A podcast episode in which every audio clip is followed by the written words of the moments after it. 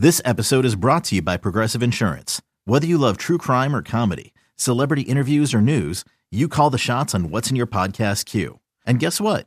Now you can call them on your auto insurance too with the Name Your Price tool from Progressive. It works just the way it sounds. You tell Progressive how much you want to pay for car insurance, and they'll show you coverage options that fit your budget. Get your quote today at progressive.com to join the over 28 million drivers who trust Progressive. Progressive Casualty Insurance Company and Affiliates. Price and coverage match limited by state law.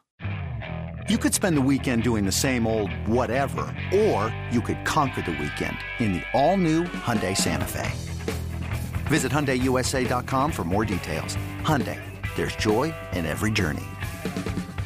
Another day is here, and you're ready for it. What to wear? Check. Breakfast, lunch, and dinner? Check.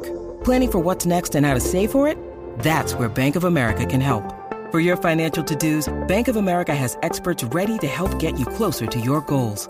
Get started at one of our local financial centers or 24-7 in our mobile banking app. Find a location near you at bankofamerica.com slash talk to us. What would you like the power to do? Mobile banking requires downloading the app and is only available for select devices. Message and data rates may apply. Bank of America and a member FDIC. This, this is It's Always Game Day in Cincinnati with Lindsay Patterson and Mike Santagata.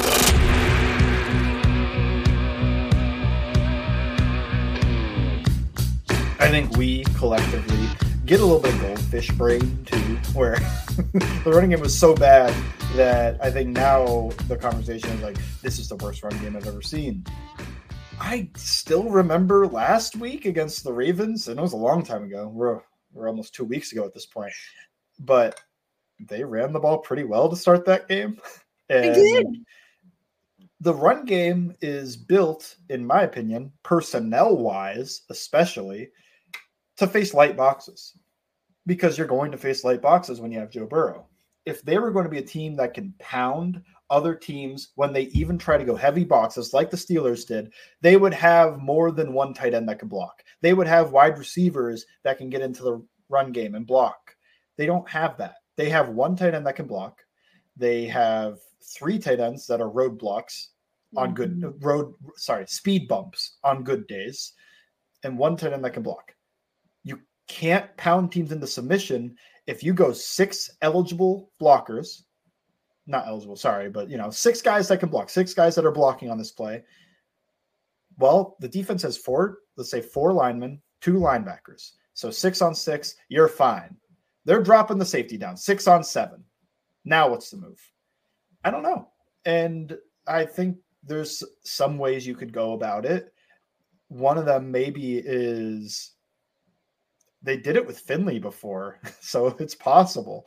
But trying to get to like some of that option stuff, some of that stuff where let's you know Browning can run, let's just option the end. And now it's six on six again, and you're reading the end.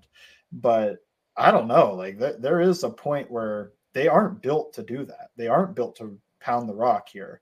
And even if they, I think there were a couple plays where they were just one block away from getting Joe Mixon one on one with the safety. So far this year, Joe Mixon's probably not making that safety miss. He'll probably run him over, fall forward, pick up extra yards that way, but he's probably not making that guy miss. I didn't see that a lot from Brown in college to make a guy miss like that. I think he was more of a guy, if you can get it blocked up right, he's got home run capabilities. He's got good vision. He can set up his blocks, tempo them.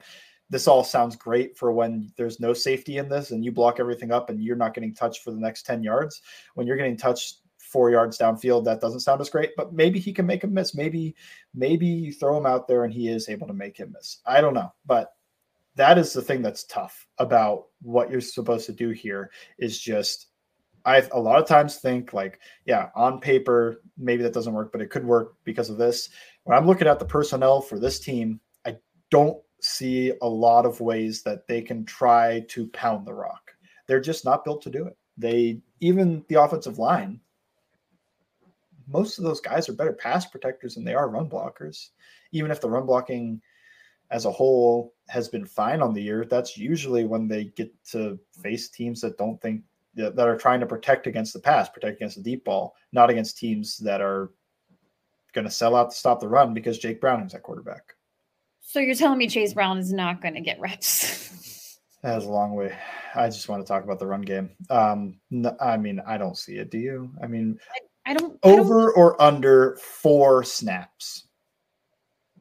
over. Oh, okay. I think th- I think you've just got to try it. You Eight just got to no no no under. Oh, okay. Somewhere Under. between four to eight. When you need mealtime inspiration, it's worth shopping Kroger, where you'll find over 30,000 mouthwatering choices that excite your inner foodie. And no matter what tasty choice you make, you'll enjoy our everyday low prices, plus extra ways to save, like digital coupons worth over $600 each week. You can also save up to $1 off per gallon at the pump with fuel points. More savings and more inspiring flavors make shopping Kroger worth it every time. Kroger, fresh for everyone. Fuel restrictions apply. Yeah, I'm under on that. So I just you're it just feels like a I, I I'm not, and I'll say this right now because I know it's out there. And anytime your team is losing and your franchise quarterback is out, all the heat is going to be on your head coach Zac Taylor. It really is, and I, and I get the criticism when it comes with some of the offense and and then Brian Callahan. But for me personally, I just want them to. it's every team. If, if Patrick Mahomes is not out there, Andy Reid and his offense they're going to struggle. If you mm-hmm. look at a lot of the teams in the NFL without their franchise quarterback, they're going to struggle offensively. I hope this is kind of just an, a not like a learning experience. People are going to be like, okay, we're over that. What year is it for Zac Taylor now? But for me, I'm not on the get him out of here. You got to fire the head coach. You got to get. No, of it's kind of insane. it's just for me it is because I think Joe Goodberry and, and I'm, I'm kind of um I, am going off a real quick glance at what he had tweeted of what Zac Taylor's been able to do while here, and and you know you can even include the postseason. Um, I'm I'm not down on him. It's it's easy for us to look at this offense right now and criticize Zac Taylor when things aren't going right. You can look up every offensive coordinator around the NFL and you could search their name after a loss, and you better believe every fan base is criticizing the offensive coordinator. Their offensive coordinator just happens to be Brian Callahan and Zac Taylor because Zac Taylor's calling the plays. So, you know, he gets it there. But for me personally, I'm just not there. I know it. We're going to hear it this whole entire six game stretch going into the offseason until Joe Burrow's back on the field. But uh, what can you tell fans who are feeling this way right now? Okay.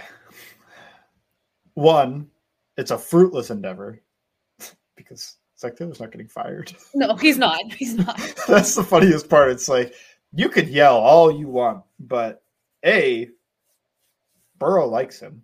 Yep. That's probably your biggest thing.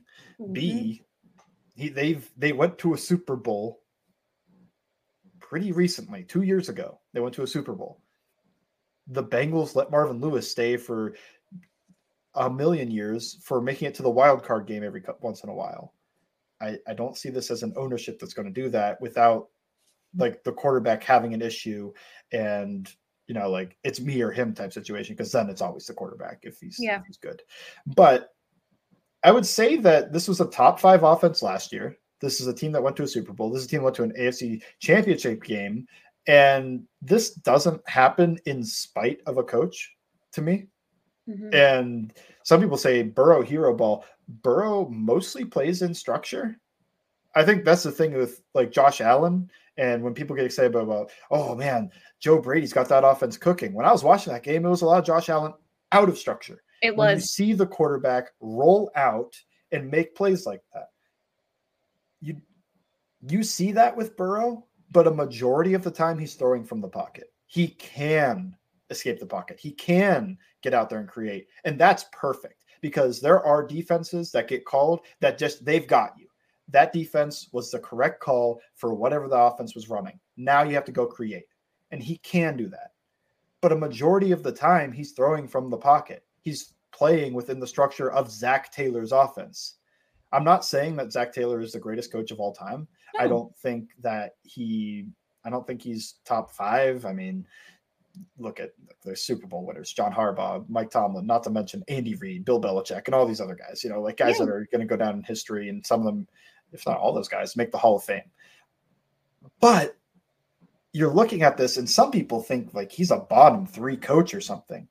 I don't see it. Here's the fun part where you talked about those guys aren't good without their quarterbacks. Everybody talks about Mike McDaniel, right? Like Mike McDaniel, he he schemes guys wide open. You know, the Mike McDaniel offense, you could fit anybody into that. Last year, Tua missed three games from a Mhm. concussion against the Bengals, weirdly enough. How many points per game did the Dolphins score in those three games?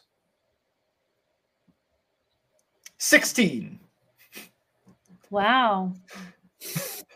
And then, okay, the Ravens. Well, they went three and two without Lamar last year. They were great. They made the playoffs despite losing Lamar.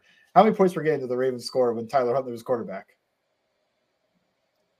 12. 12 points per game without Lamar. They won because of the defense. The defense Yeah. was allowing like three points in a game or eight, 10 points in a game, and they'd win that one 13 to 10. They were not winning as like, oh, the Ravens offense didn't miss a beat. They just dropped in Snoop Huntley. And I know he went to a Pro Bowl somehow. That was crazy. But we saw their offense in back to back weeks. We can both agree it wasn't good. No, And- and even that playoff game, it's like they were competitive. The defense stopped the Bengals offense. Like that's why they were competitive. It wasn't like a shootout with with Huntley. I thought Huntley had his best game probably, and that's his best game. if And he still fumbled the ball. yeah, sure. Yeah, yeah, yeah, that's that's a big one. Uh, but um, that's a big swing. It's a 12 point swing. Um, yeah, so I look at that and then I look at the Dolphins one. It's like, oh, so you can't just drop in a new quarterback. They went out and they signed Mike White to an extent to like a contract this year. If if you could really just throw anybody in there, why would they bother? Why wouldn't they just roll with Skylar Thompson? Yep. It's just there's one guy that can make any quarterback work, and it's Kyle Shanahan. And to me, the reason for that is the offense flows around the quarterback, and the quarterback is a cog in the machine.